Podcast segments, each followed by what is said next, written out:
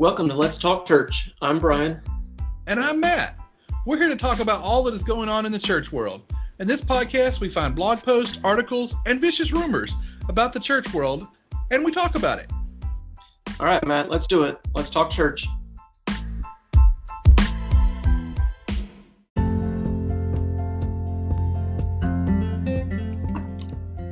All right, so today, Matt, we are we're gonna we're gonna jump in real deep. Uh, we're gonna talk about truth. Uh, there's an article in uh, on Christianity.com, right? I think we used one of their articles last week, uh, entitled "What is the difference between your truth and the truth?" And I think uh, I think you and I can agree that there is truth, right? Truth does exist; it is out there. Uh, but there's a lot of people, even people that you and I know, that don't necessarily follow an idea of objective, absolute truth. So, what is truth? What does it mean? Does it really matter if we affirm some sort of absolute truth? Sound like a good time?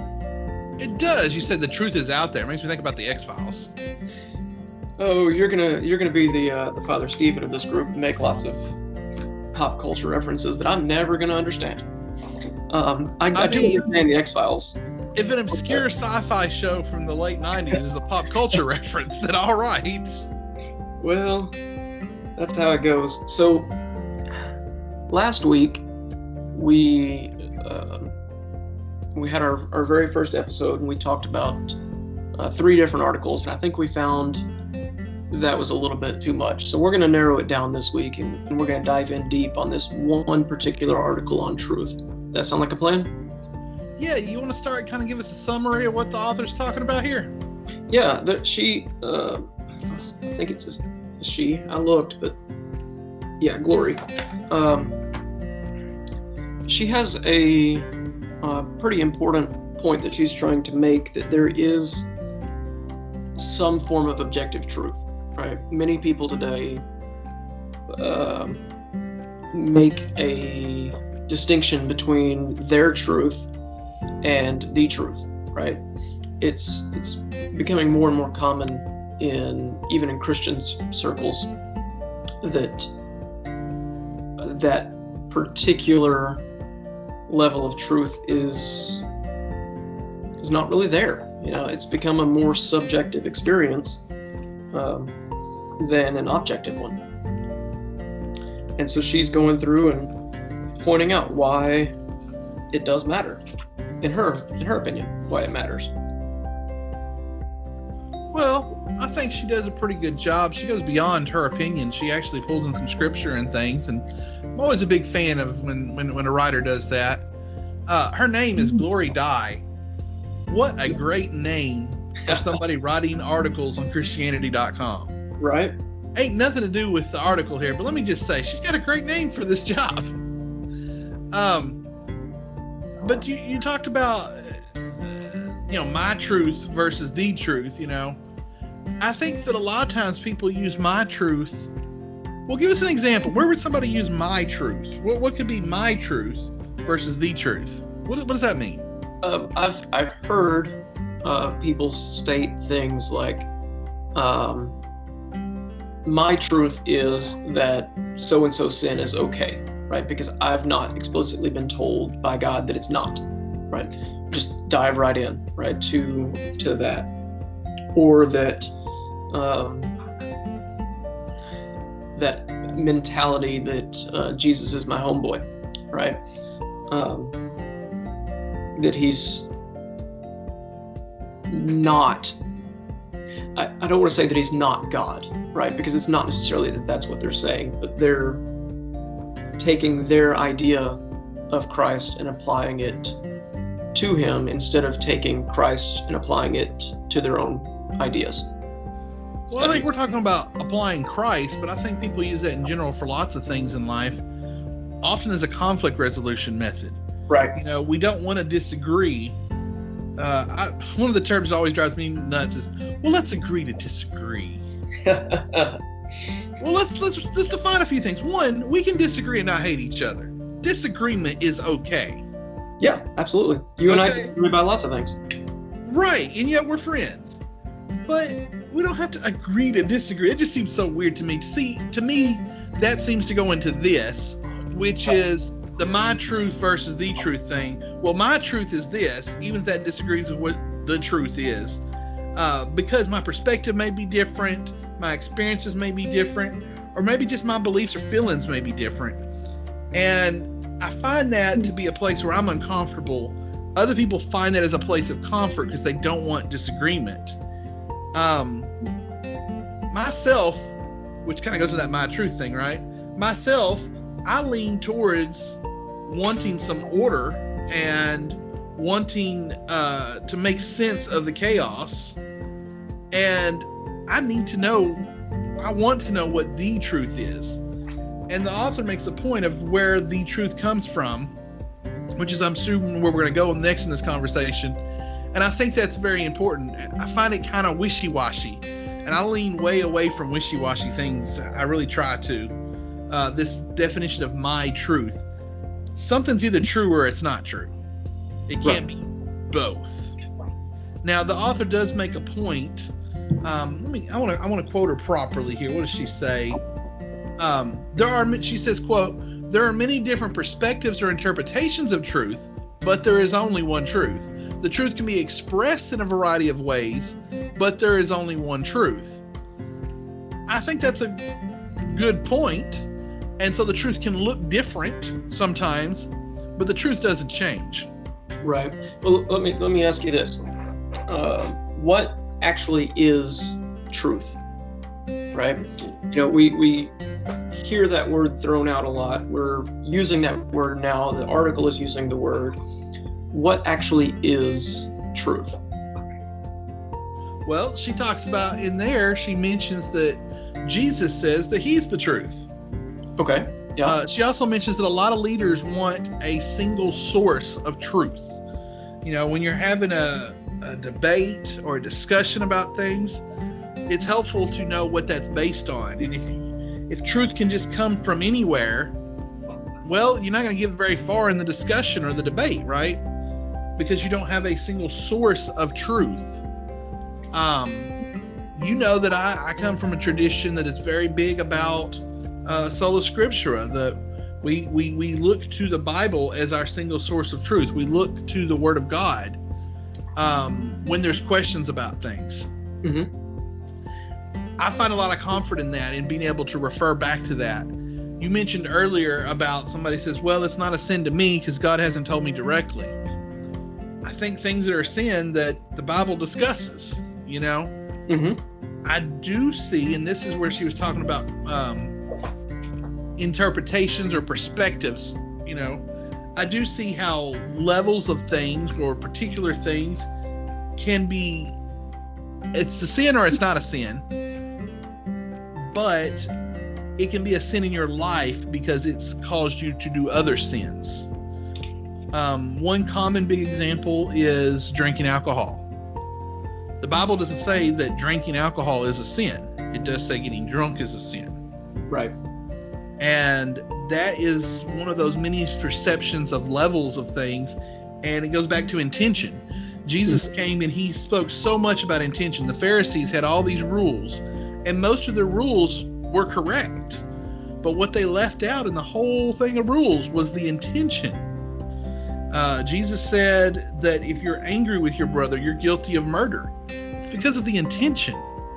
It is possible to murder somebody and by definition murder them, but not be guilty of the sin of murder.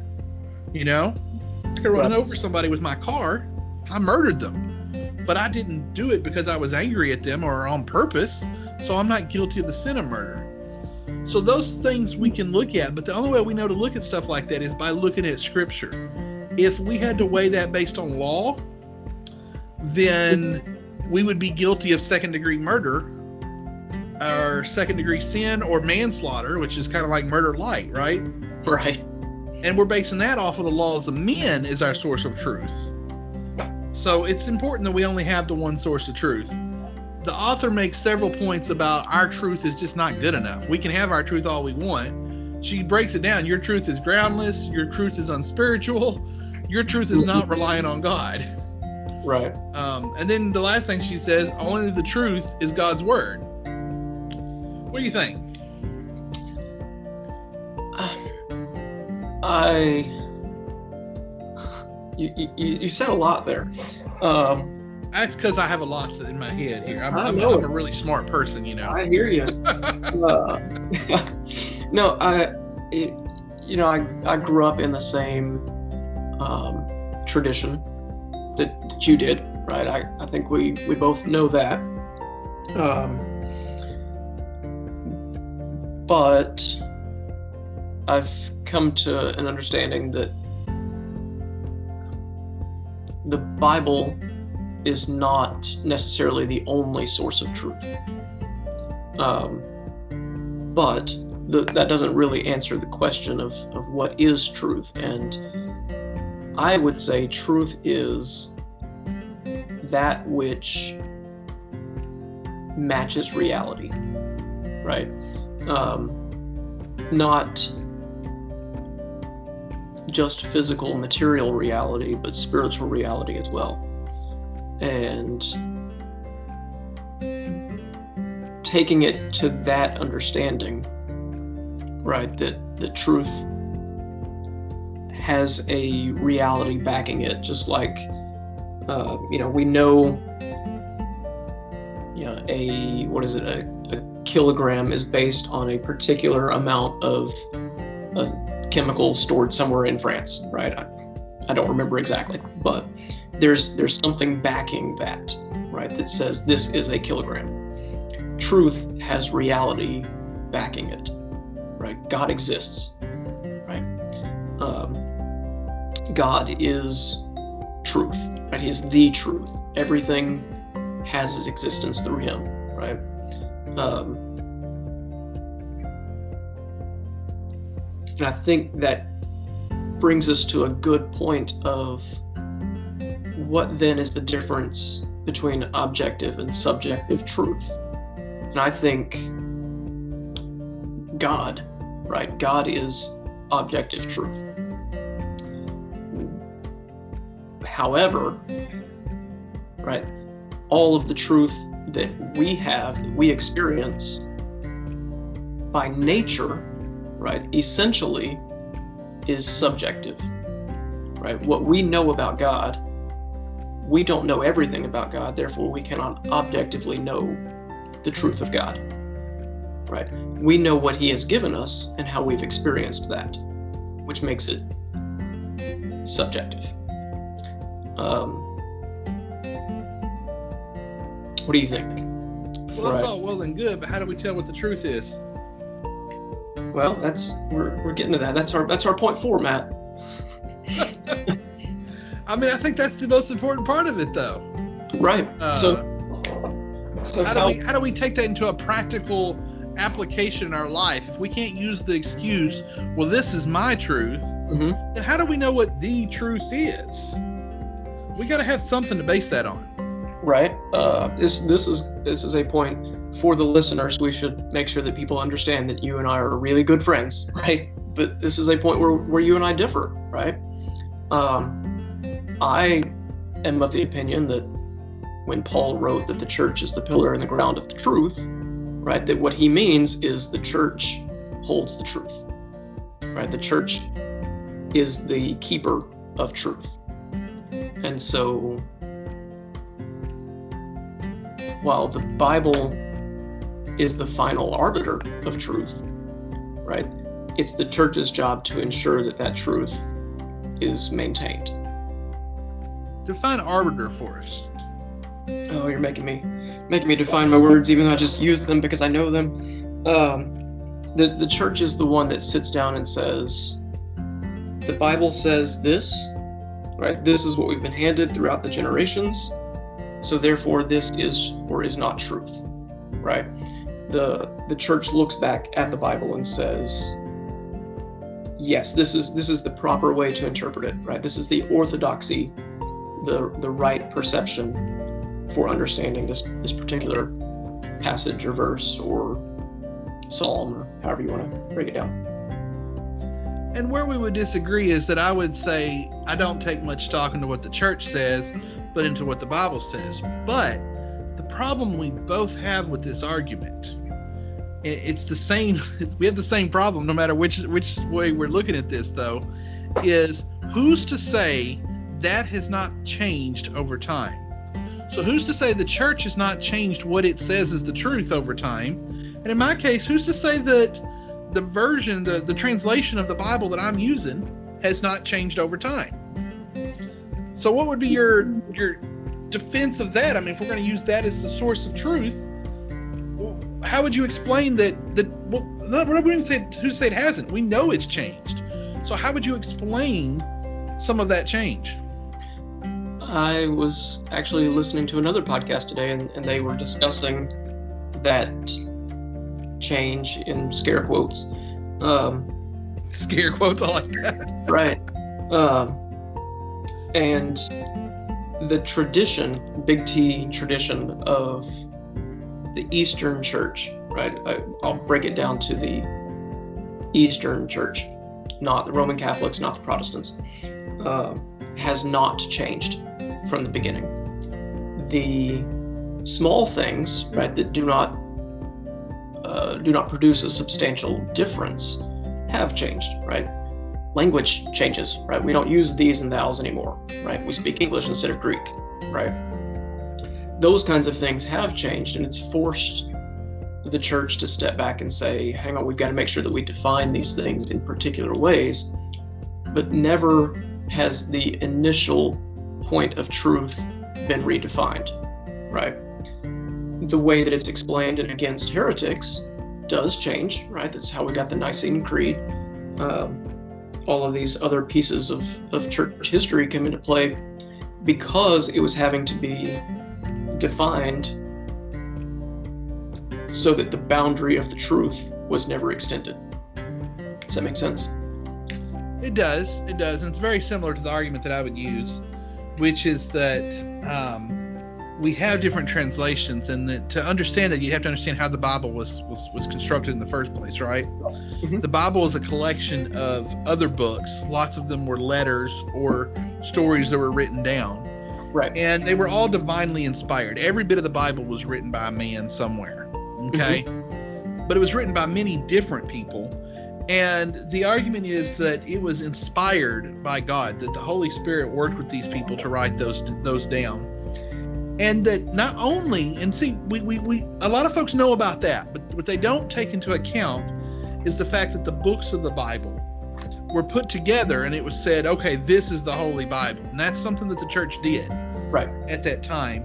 And that also had to be done with divine influence, right? Absolutely. Um, and that while there is divine influence in all that, yes, there can be things with men that are wrong. There has not been any major corrections in that, but what there has been is uh, interpretations uh, of the Bible, or not interpretations, translations of the Bible, as we have learned translating differently or learned more about ancient culture. Um, a lot of people know in our history there was a long period of history where we didn't we lost a lot of our ancient history because we didn't study it and the only place that was kept was in the church right um by very few people uh, you mentioned earlier the eastern traditions and things but you know the, the the the dominant church for a lot of human history was the roman catholic church mm-hmm. um and a lot of things were, were only kept within within the church on on both those sides for a long time. So, yeah, some things could be messed up, but that's where we take faith that this is the divinely inspired Word of God, and we we take that on faith. Right. Yep. Um, so, I, I guess we, we we do definitely agree that there is some objective truth out there. So, how, given our two different traditions and our two different understandings, right? How do we practically apply that um, in our own lives, right? How or how do we how do we help the listener, right? Because the whole point of this is to help our listeners, right? Um, we can sit here and talk about this between ourselves all day, but how do we help them to tr- to discern that absolute truth. So my my thinking on that would be if you're trying to you're looking at a subject and say, well, what is the truth of this? You've got to turn to scripture and you've got to um, study your scripture. And listen, that can be really hard. That's one of those reasons we're supposed to be constantly studying scripture and learn new things. I've been saved since I was 18 years old. I'm 37 years old now, so that seems like a long time. That's what 19 years. Um, and during that time, I've served in churches. I've done some seminary, but I do not have a seminary degree. I've done a bajillion different Bible studies, and I still constantly find that I'm learning new things and learning new things from the Word of God. Um, and I think it's important that we keep doing that and that we keep studying so that whenever we do have a question of what is truth, we know where to turn to look for that truth, where to find the source of what is objectively true about something. Right. Uh, without that, without that maintaining that relationship with God and maintaining that knowledge of His Word and, and getting knowledge of His Word, I think it's it's almost impossible to know what the truth would be. Um, so yeah, that's what I would say. What would you say? Uh, I would I would agree almost 100% with what you say. Right? It, it does does require uh, the individual to sit back and and study and learn and seek it out.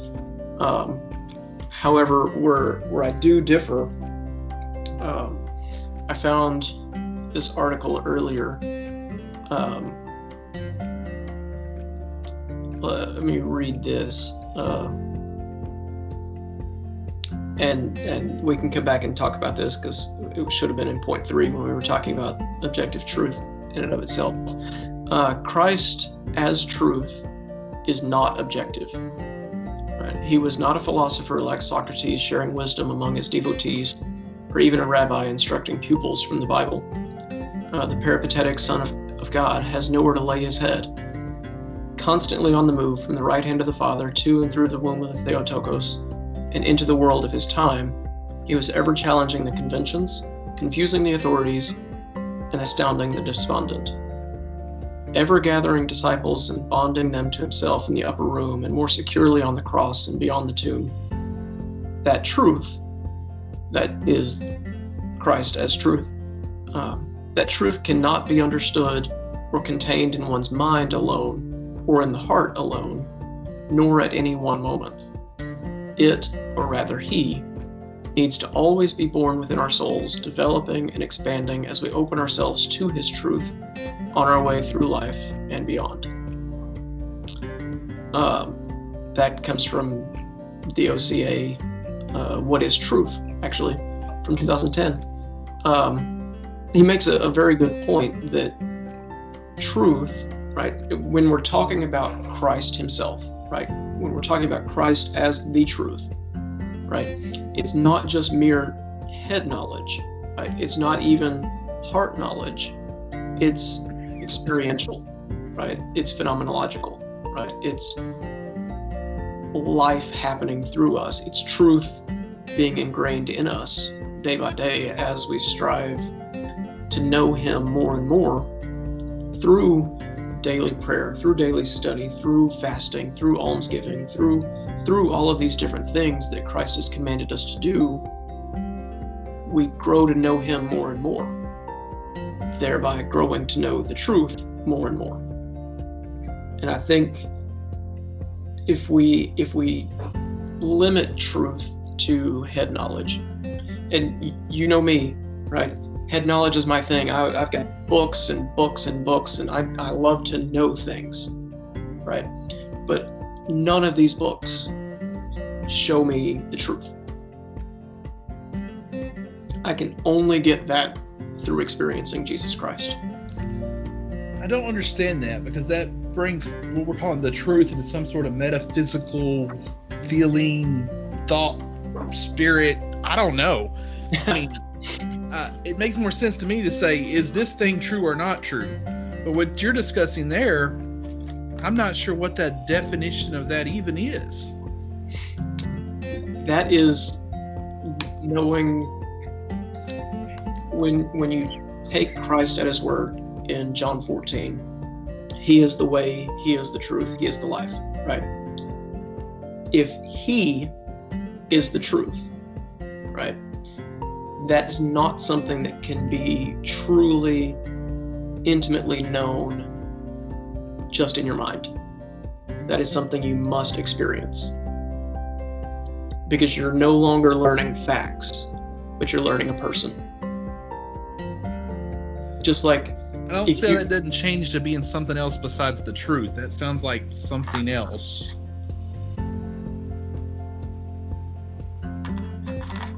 It's like saying, This is bread, you can eat it.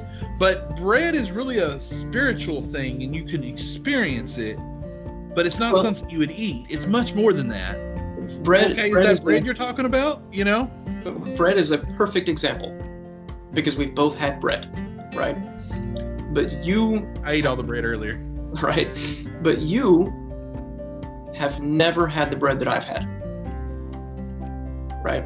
It's just not. It's just not possible, right? You can't also eat the same bread that I've eaten. I hope not. Right. You know, right? Uh, but I can tell you all about that bread, right? You, I can tell you exactly what ingredients went into it, how long I cooked it, all of all of the everything, right? I can give you the exact understanding of that bread. But do you know that bread? No. But that doesn't make bread not bread. I think when Jesus was saying, I am the way, the truth, and the life, he was being descriptive. He is the way. You should follow him. He is the truth. What he says is true. He is the life. They were looking for life. No, You see, know, I think you just added words into Jesus' mouth. Think Right. you added a whole metaphysical experience that isn't there. No, no, because he didn't say, I am the source of truth, right? So therefore, everything that I say is true. He didn't say, I am, you know, some other piece of truth. He said, I am the truth. Well, that reminds Right. me of the story of whenever he healed the was the blind man. He said, "Your sins are forgiven," and they Right. got all upset at him. And he's like, "Well, what was easier to say? Your sins are forgiven, or get up and walk? What do you want from me?" Yeah. And then he had the guy get up and walk. Uh, I get what you're saying about the bread thing, and that makes a little more sense. But it still seems to be more complication than he's the source of the truth, which is kind of how I see it. Right, and and and I I get that. You know, that's that difference between east and west, um, between between you and I. You know, um, I I choose to know him experientially, as well as knowing him by all these books. But um, And I do agree with you that knowing Jesus is important. And I think the best way to know him is to study his word. And that's kind of goes back to what I was talking about the truth. How can you know the truth but to study the word, right? right, Um, how can you know Jesus? The, the, the best way to have a relationship with Jesus. We were talking in our uh, life group this morning. We're recording this on a Sunday right now. And um, we were talking about Acts 2 and how the church came together and uh, was in one accord and all these different things. And we was talking about how they did that. And one of the things they did was they prayed together. And why is that important? And it reminded me that in my spiritual walk, one thing that I struggled with for a long time was prayer. Because if we have this omnipresent God, omni, omnipresent God who knows everything, he's he, he knows all my thoughts, he knows what's going to happen. Time doesn't even really exist to him. He knows the future, the past, it's just all one thing to him, right? right, If he knows all this stuff, why does lowly Matt need to pray, Dear Lord Jesus, please forgive me of my sins. Dear Lord Jesus, please pray for Sister Mitchell so and so. You know, she's got some cancer. Can you please heal her? Why would I need to pray for people like that? That makes no sense to me logically. But prayer is how we build relationship. With that prayer is how we pull ourselves out, how we literally worship God, and how we we, we commune with mm-hmm. the Lord, you know? And that's important. And so your description of truth there, well, I wouldn't necessarily call it truth because that confuses me. I do think that building of that relationship is super important. And we build our relationship by studying His Word and by prayer and by obedience to His commands, which is the Mm. part of what you were describing there. Right.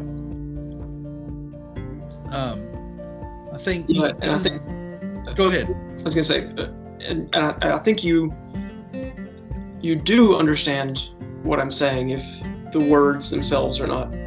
Yeah, language is fun like that. It's a challenge. Um, yeah, because what you're what you're describing is is taking the time to follow him and to and to learn to put yourself where he wants you, right? And to do that, you have to know him. And so as you're doing these things, you're coming more and more to the knowledge of him. And I agree, prayer is hard. Prayer is very hard. Yeah, and it should be the simplest thing that we have to do. Right? It's it should be easier than fasting. It should be easier than giving to the poor. But for some reason, we often make it far more difficult than it has to be. Um, uh-oh. That is true.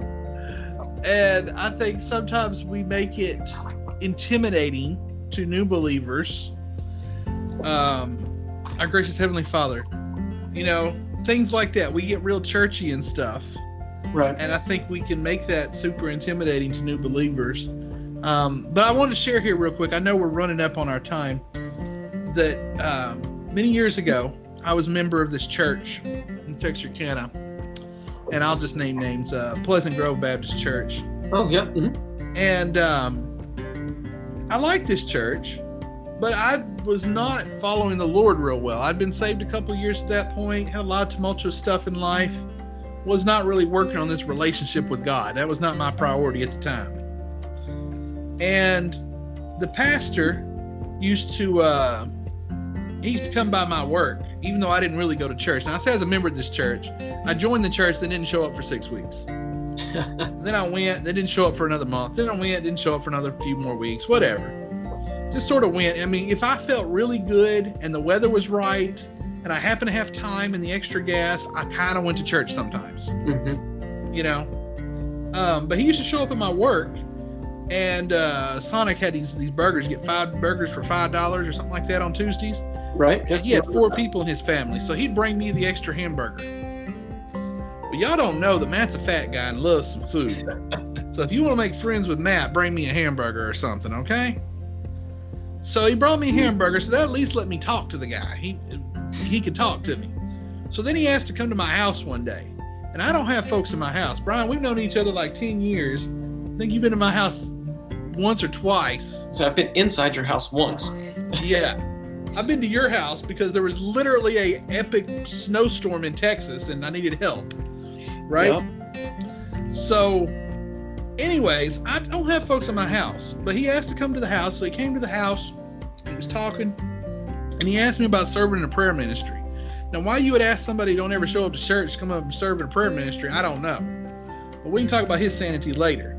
But I think I think he was listening to the Lord because this prayer ministry, they had this room at the church. You go down there, they give you a key. You don't have to get in the rest of the church. And you, you pick your time. I went there after work on Thursday afternoons. I get off work about five o'clock. No, I got off work like three thirty back then.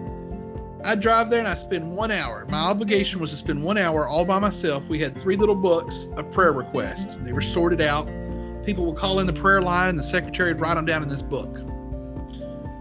And I was supposed to go in there and pray through these prayer requests for folks. That was so difficult to pray for an entire hour. Mhm. I don't come from a tradition, I wasn't saved in a tradition that makes a big priority on long times of prayer as a form of worship. We do pray in the Baptist church, but we often don't make big long prayers like that. So I wasn't used to it in any sort, and I had very little relationship with God at that point in time. Yes, I was saved, but I was not actively maintaining that relationship. And so it was difficult. I'll admit, the first couple of times I fell asleep just sitting there on that nice comfy couch. And then my alarm went off because I had to set an alarm to make sure I knew it was time to go. and I'd do my hour and leave and felt like I did my obligation to the Lord. But over time, I started reading those prayer requests and started actually spending my time on my knees praying for these people, not sitting on the comfy couch. And then I started taking the prayer requests and calling these folks and praying with them over the phone. Nobody asked me to do that, but I felt like the Lord was leading me to let's do something about this. And that time of reflection and prayer changed my entire life. That is why I reconciled with my father, who at that time I hadn't spoken to in years. Various reasons for that. And that is why I left that church and joined the youth ministry um, at another church as a youth minister. Um, and yeah, I ended up leaving that church, but that that pastor at that church changed my life by inviting me to that prayer ministry. Mm-hmm. I think prayer is a very important part of building a relationship. Yep. And we need that for the truth. Um, but I do think that we can't have just one or the other. Like a lot of things in life, you've got to have stuff together.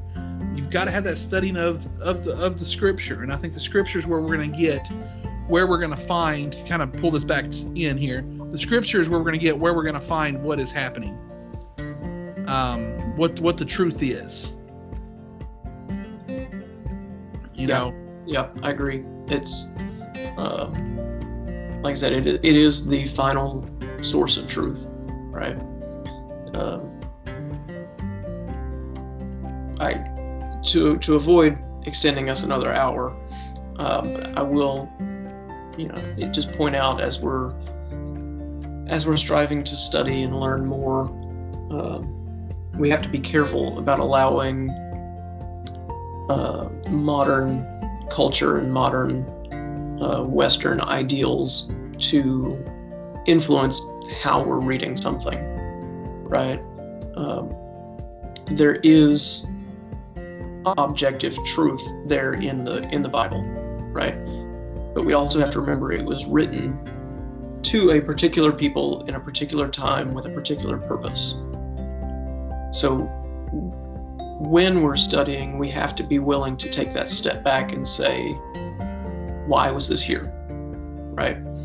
Uh, if we if we don't, then we run the risk of taking the truth, right, that is the scripture, and turning it into my truth. Uh, there's a, a fine line there that we we have to be cautious of. Um, Think of like cooking some scrambled eggs. I cooked two scrambled eggs this morning. As we walk through our spiritual walk, and as we study the Bible, we need to learn to study it more effectively, right? Yep. One of the things we need to look at is the culture it was written to, because it was mostly uh, you know, letters and things.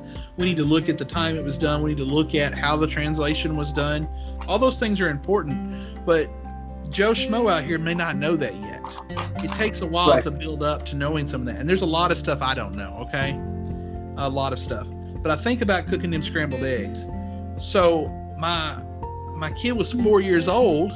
All he really needed to know about that stove when I'm cooking is the stove is hot. Don't touch it. yep. But now that he's eight, he's old enough to cook some scrambled eggs. He didn't because he was sleeping, but he could.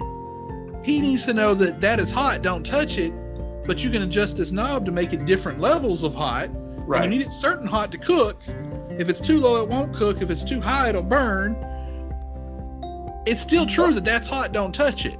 Right. But he's learned more about that particular thing. He's he's learned to know how to use that it's hot don't touch it for good right to right. And truth didn't change. right That's my point. The truth didn't change, right but our understanding of it can definitely change right and our ability to Um, understand it and and utilize it and utilize it. There's the key right there, right? Yep. I think that's a good stopping point for us. Yeah i think so. Uh, do you have any final words that you wanted to add? Boy, it'd be more interesting if I did, but I really don't. I think we've talked about the i was gonna subject. say we we've covered quite a bit here. Um, i'm excited for next week. Um, I, I hope that our listeners will, will keep coming back and follow us.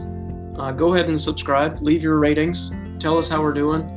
Uh, we greatly appreciate it Wait, I thought you would sending out a free donut to everybody that subscribed. Oh, now hang on now. uh, I, we can talk about that. We'll figure it out. No free donuts, ice cream sandwiches, something. I don't know. We gotta come up with a plan here.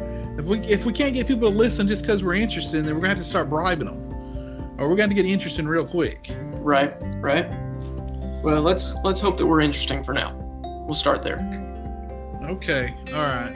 Next week, tune in for our special guest. We'll have uh, Brian and Matt will be here with us, and uh, we'll get their thoughts on whatever they're talking about. So next week we'll talk about church.